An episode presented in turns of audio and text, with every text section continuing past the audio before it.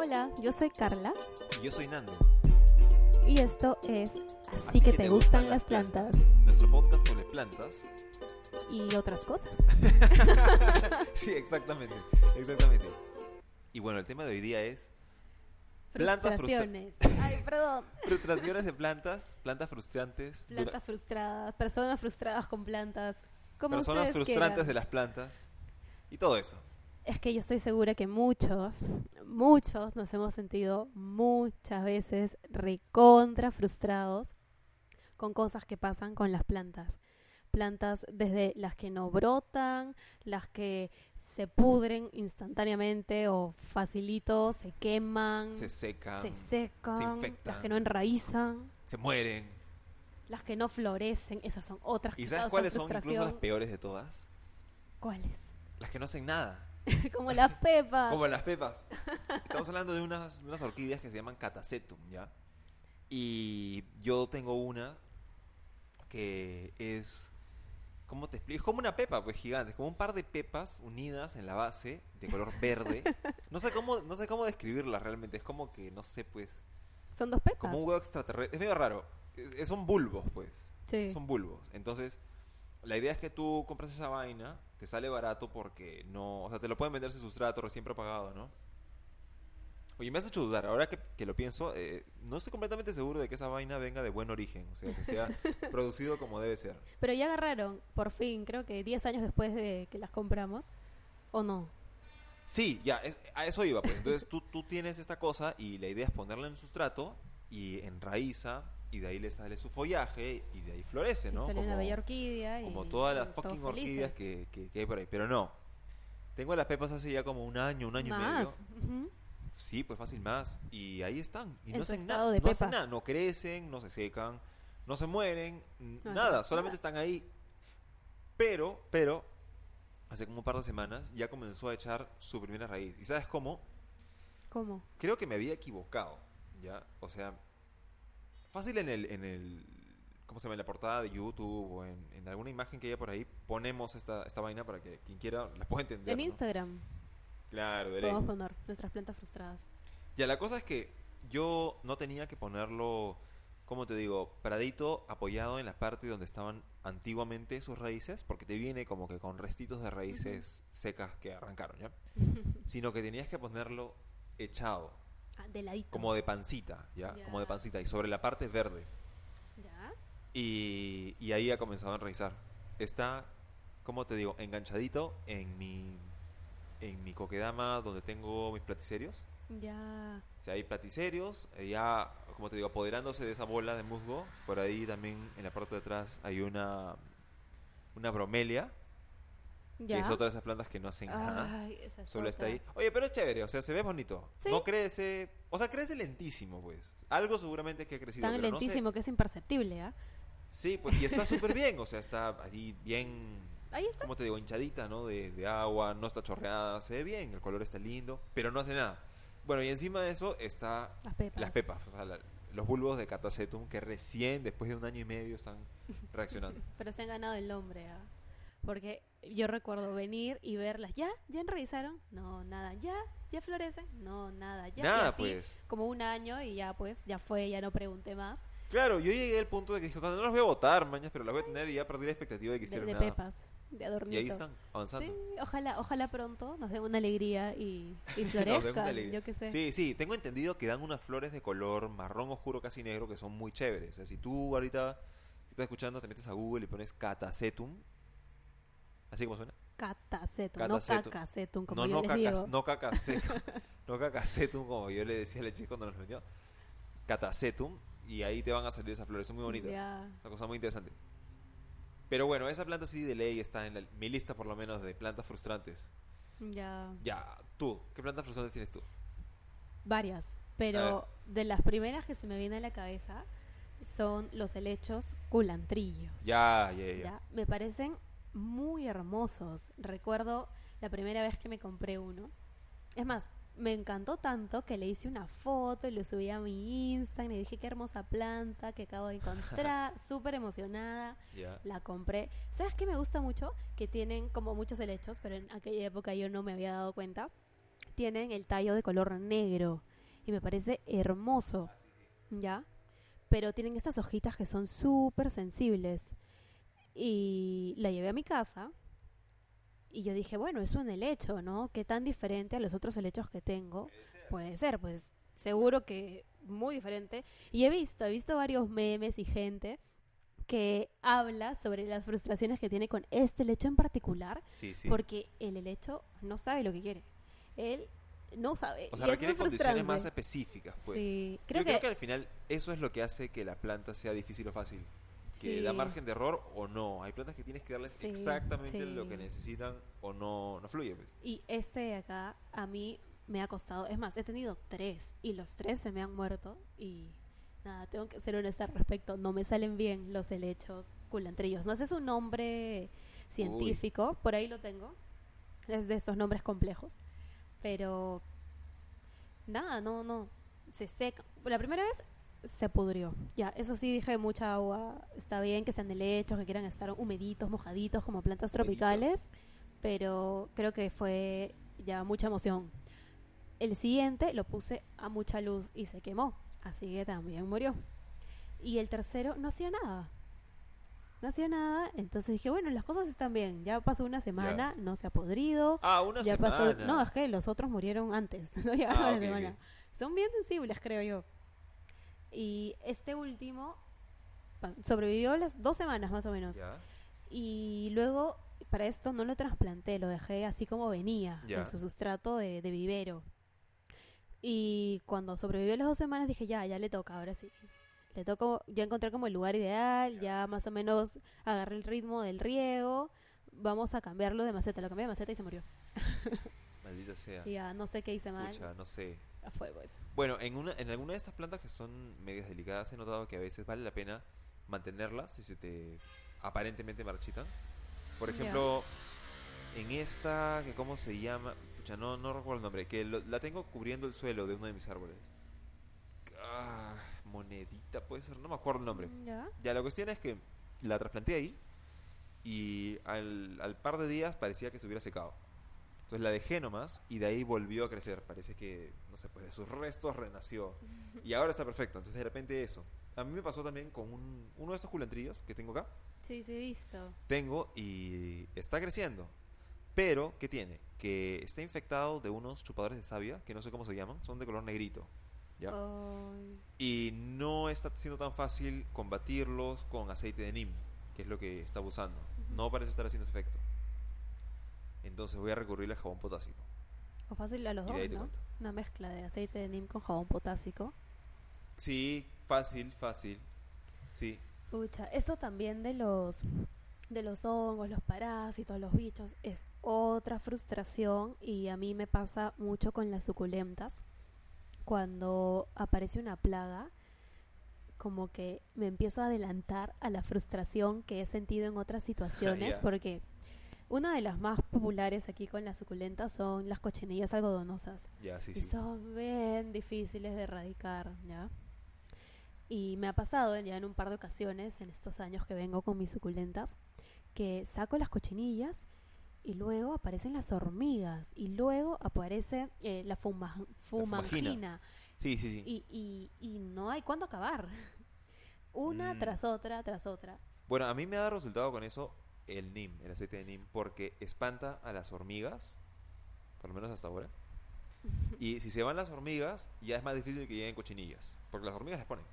Sí. Y si no hay cochinillas, sí, sí, ¿Sí? sí, por lo menos en algunos casos, es decir, por lo menos algunas hormigas ponen algunas especies de cochinilla. No Yo sé sé si que todas. las transportan a Sí, otras o sea, la, ¿cómo te digo? Es como si fuera su ganadería. Ellas las ponen, las cochinillas este, chupan la savia de la planta y Sí. exudan una especie de, ¿cómo te digo? Como una melaza, una cosa pegajosa que las hormigas comen. Pero esa shit, como te digo, se produce en exceso y ese pegoste produce la formación de este hongo que le da ese color oscuro, negro, pegajoso a la, a la Sí. hoja. Entonces cuando, cuando quitas de las hormigas con el aceite de neem, el ciclo se interrumpe. Por lo menos en mi experiencia hasta ahora. Y ahí te libres del problema. Yo últimamente he estado usando el jabón potásico combinado con el aceite de neem y uno funciona como a largo plazo, que es el aceite de neem, porque las plantas absorben Claro, claro. y lo mezclan con la savia y cuando vienen las hormigas, las cochinillas Claro, o el que fuera y- que quiera ingerirlo, ya dice como, uy, esto sabe raro, ya no, Ajá. y se retiran. Y el jabón potásico que directamente pues las erradica apenas las pones, ¿no? Es como el, Eso no he el antídoto más inmediato, como que las lava y aparte te deja las hojas súper brillositas. Espérate, ¿tú ya tienes jabón potásico? No. Sí. ¿Y por qué no me has invitado? Te voy a traer la próxima. Ya.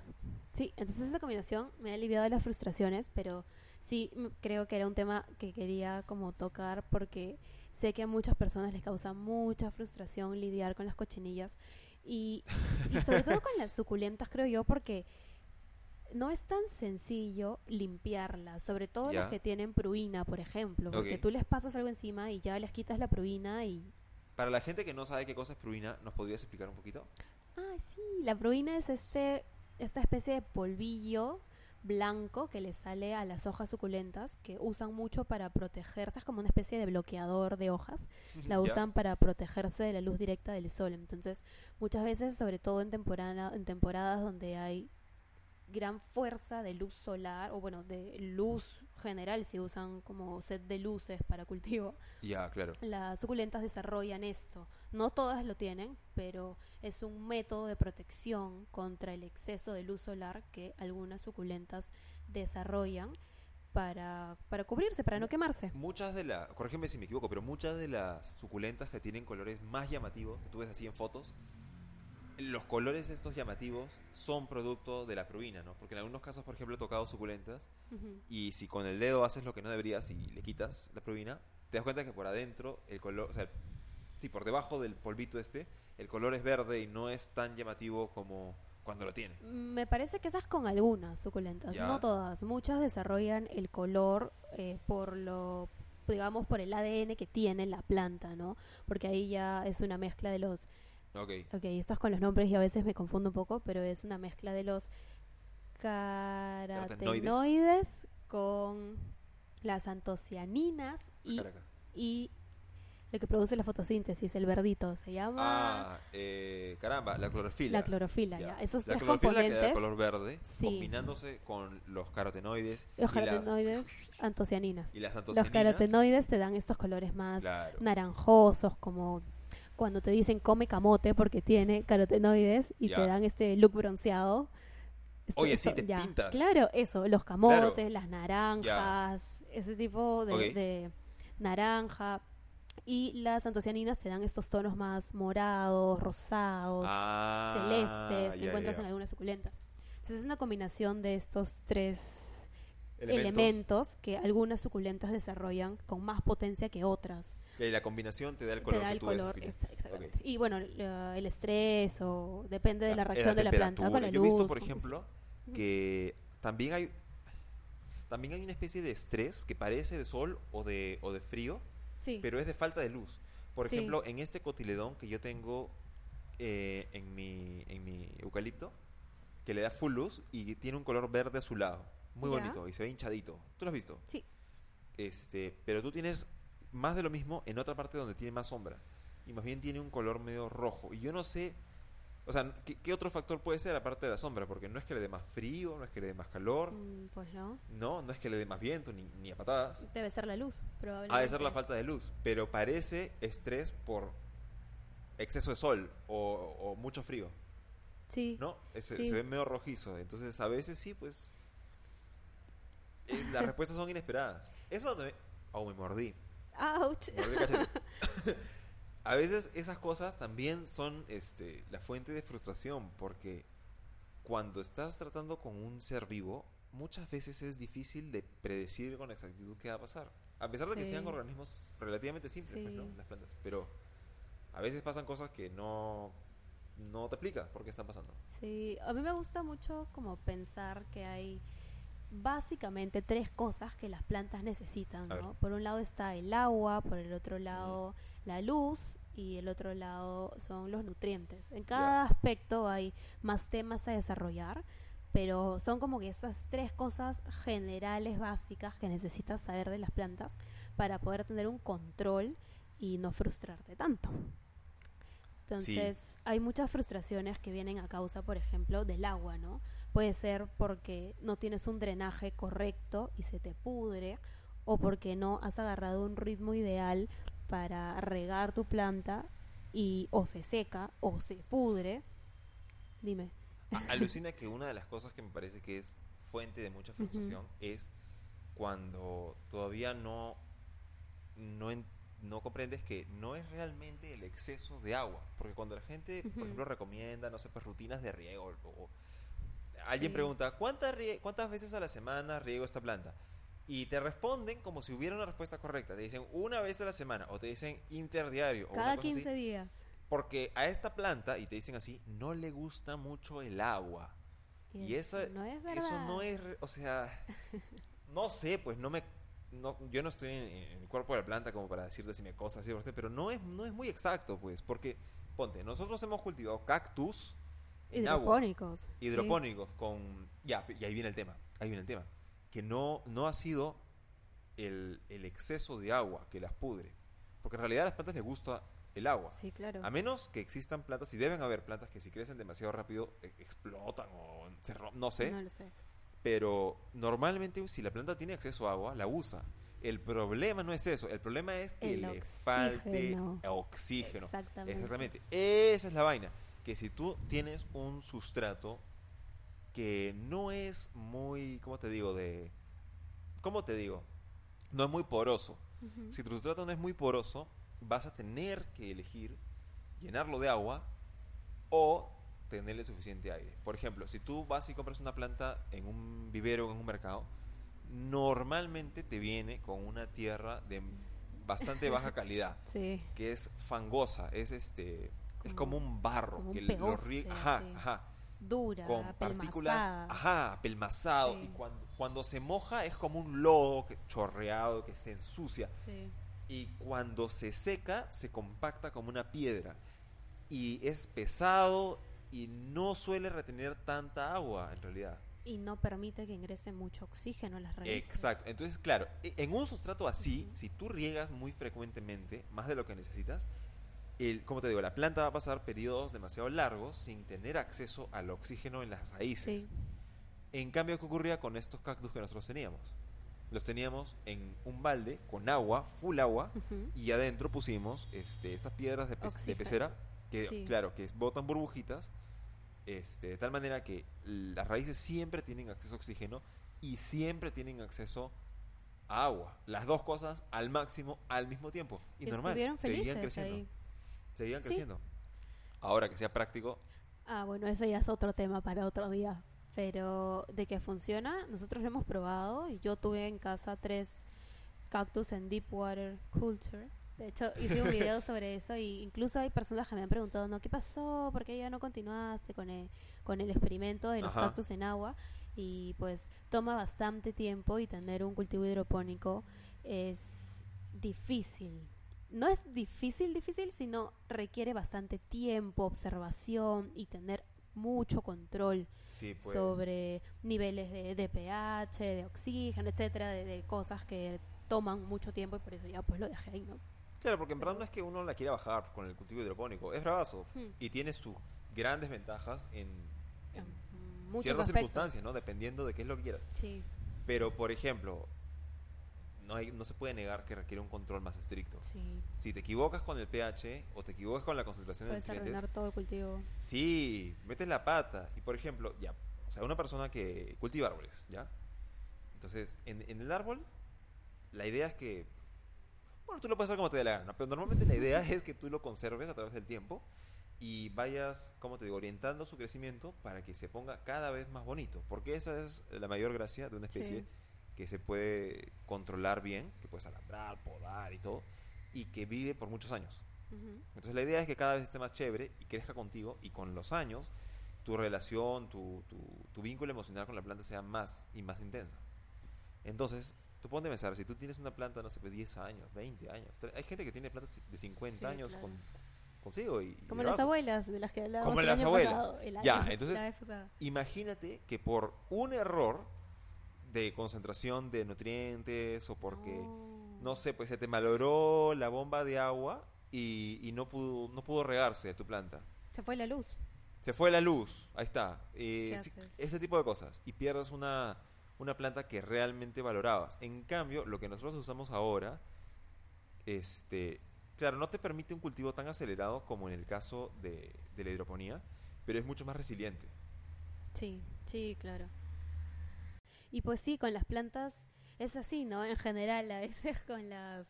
Bueno, con el cultivo hidropónico tienes que tener más cuidado y bueno, incluso con las plantas que no están en cultivo hidropónico también pues tienes que prestarles atención y siempre va a haber alguna situación en la que te frustres porque al final es una forma de aprender.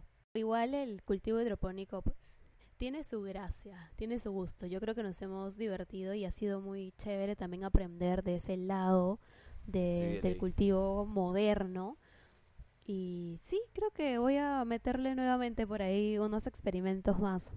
Sí, podríamos meterle, podríamos meterle otra vez para ver si hacemos algo loco, algo... Sí, bueno, y, y con eso también nos hemos frustrado bastante porque Sí. hay mucha investigación que hacer, hay cosas muy técnicas que aprender.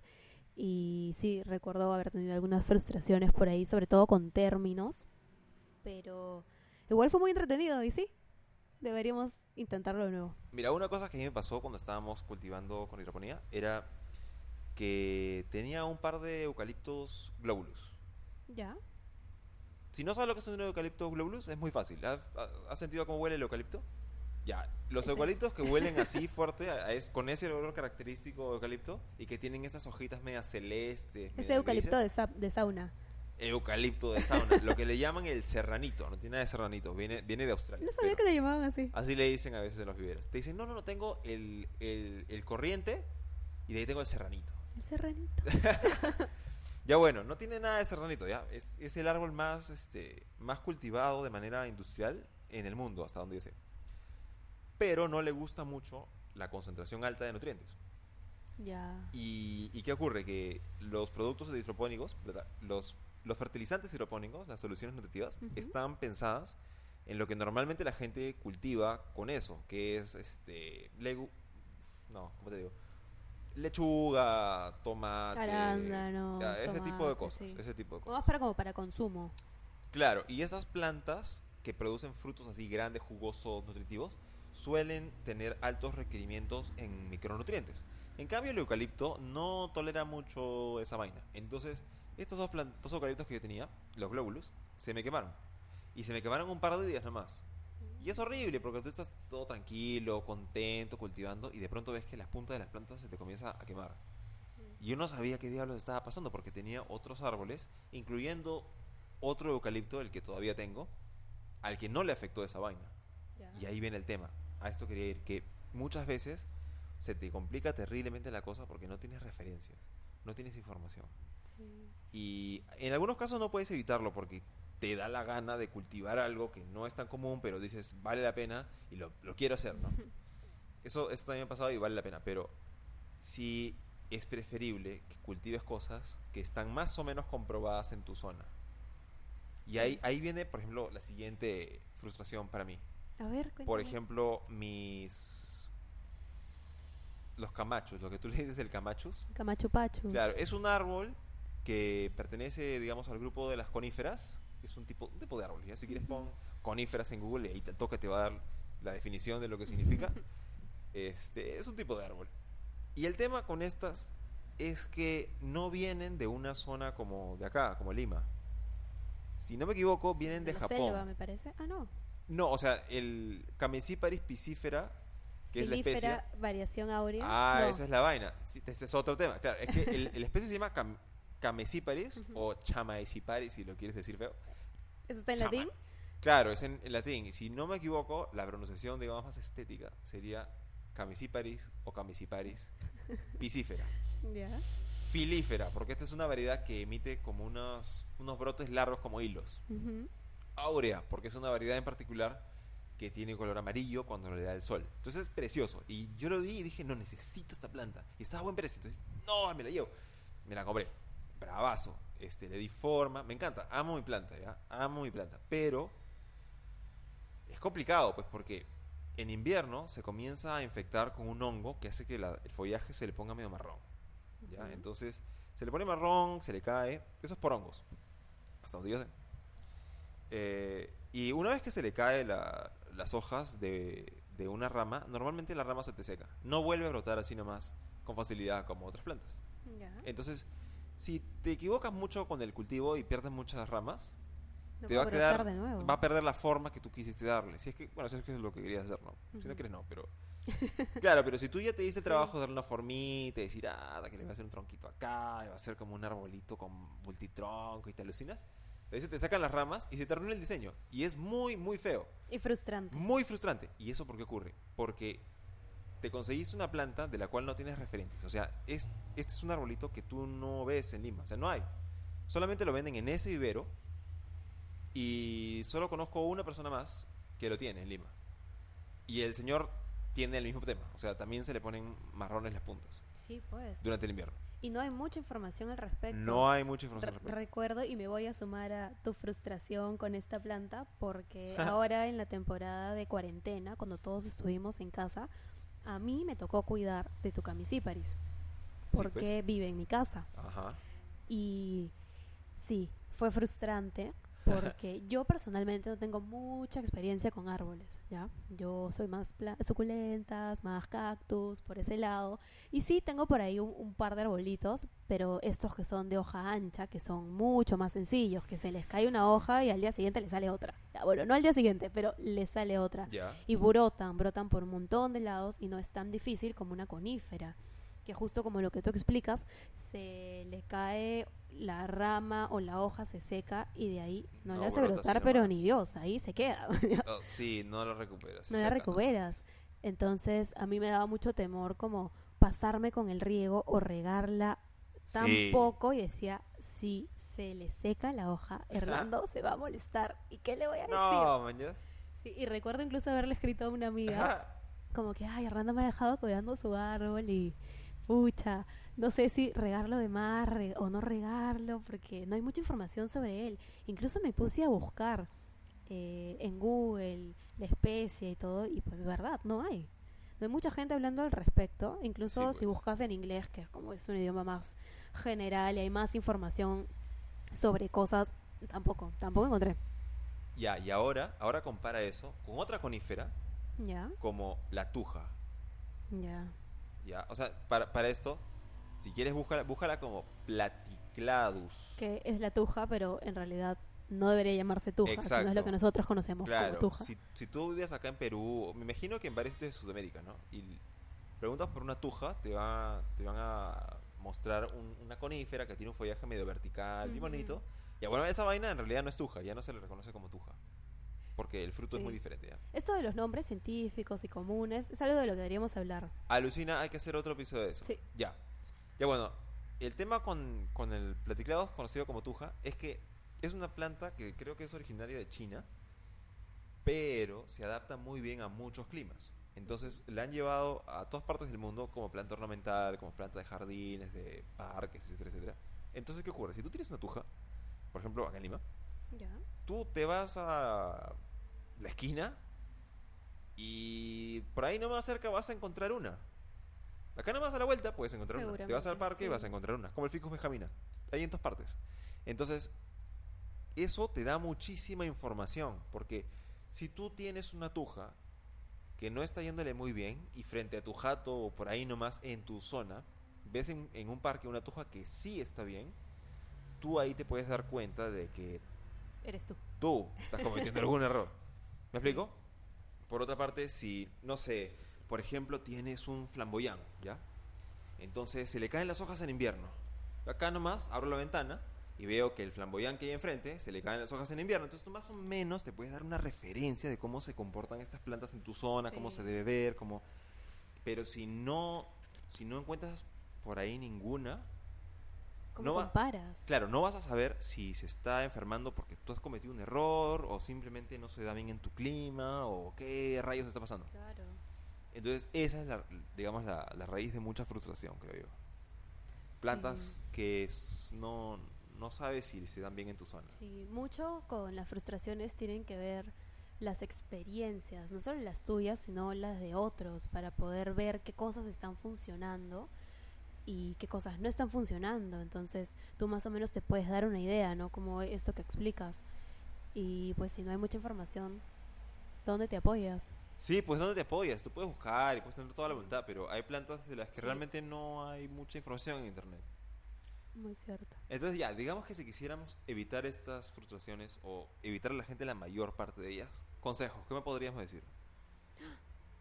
Ya, algo que yo aplico mucho y que siempre le digo a la gente que me escribe o que me pregunta por qué me pasa o por qué le pasa a mi planta lo que pasa, para mí algo fundamental, y siempre lo voy a repetir, es observar. Es importante observar, es súper importante darte el tiempo de conocer a tu planta.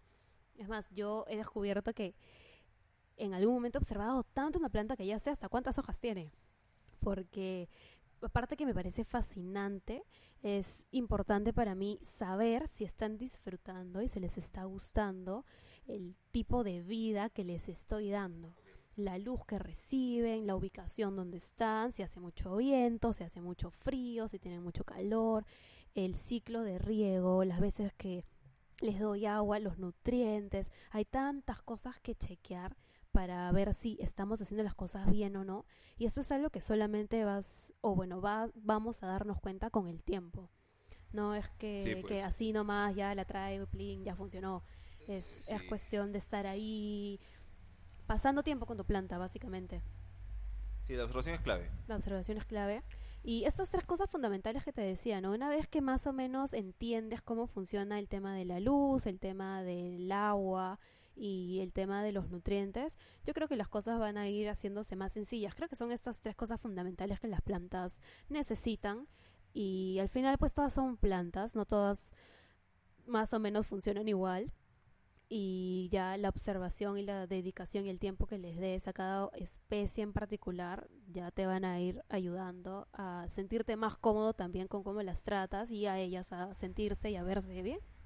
Sí, yo a eso le agregaría, le, le agregaría solo dos cositas. A ver, Este, comenzar, sobre todo comenzar, con plantas que se sepa que se dan bien en tu zona. O sea, pregunta, que te digan algo que algo que se sepa que crece bien, pues, ¿no? Por acá en Sí. Lima, por ejemplo, este, el ficus benjamina, la tuja, este, no sé, pues las sansevierias que se dan bien en creo que todos lados, etcétera, etcétera. ¿no? Si quieres plantas así, lo que le llaman de interior, enredaderas fáciles como filadendro, Las potos, hiedras. hiedras. Claro, cosa que puedes encontrar información, ¿no? sobre todo que haya información. Sí, pues. Y, y aparte de eso, quizás especies económicas, porque hay especies que cuestan poco y son súper, súper, súper bonitas. Por ejemplo. Tradescantia, busca Tradescantia. En el mercado de Hacho, la vez pasada me compré un montón de Tradescantia por 5 soles. Y es preciosa, es preciosa. No Y tiene crecen nada... rápido, relativamente rápido. Sí, crecen bastante rápido, me parece. Y no tienen, digamos, en, en, en temas de belleza, ¿no? De colores, nada que envidiarle a nada. Son preciosas. Y florecen constantemente. Y sí, o sea, me brotan unas cuantas florcitas, muy bonitas, por cierto, que no duran mucho, pero las hojas. Las hojas tienen un color así medio brilloso, como si tuvieran, no sé, cristal. Es, es chévere, es chévere. Y es, este, es bien asequible. Entonces, eso es conveniente, porque si tú te metes a, a cultivar algo raro, importado, te va a costar más dinero. Y por lo mismo, si no tienes información, porque no sabes si se da bien en tu clima y lo pierdes, Te vas a frustrar. te vas a frustrar porque vas a perder plata que no querías perder. Sí, observación, investigación de la mano. Eso es. O sea, tener información, que haya acceso a información. Sí, estoy de acuerdo. Sí, sí. Y hay que agregar la paciencia, porque Ja, no puedes esperar que te vaya bien con las plantas como si fueras así el, el mago rey de las plantas y mágicamente te va a ir bien solo porque sí, solo porque eres tú, porque eres suertudo, así no funciona. Y Sí, pues lamentablemente cualquier cosa que le hagas, eh, el efecto no se va a notar inmediatamente. no, no, toma tiempo, toma tiempo y hay que ser pacientes para evitar frustrarnos. Con todo. Eh, Sí, pues eso es válido para todo. Sí. Oye, creo que la dejamos por acá. Ya, wow, hemos hablado un montón. Sí, ya. Nos vemos entonces en el próximo, El próximo episodio. Mañana. Síguenos en nuestras redes. Sí. En Instagram me buscas como H Gabancho o me puedes buscar como Nando Gabancho. Sí. Y yo soy Carla Germani, me pueden buscar también en Instagram, en YouTube, pronto en una web que está por ahí desarrollándose. Pronto más. Y Y también chequen las redes, de así que te gustan las plantas, que ya estamos como en un montón de plataformas. Y, y nada, Y cuéntenos qué quieren escuchar. sí, de qué cosas les gustaría hablar. Y si tienen frustraciones de plantas también, pues pueden Preguntas, escribirnos, insultos, preguntarnos. improperios. Sí, ninguna pregunta es demasiado tonta ni No, básica, o sea, lo que quieran hablar.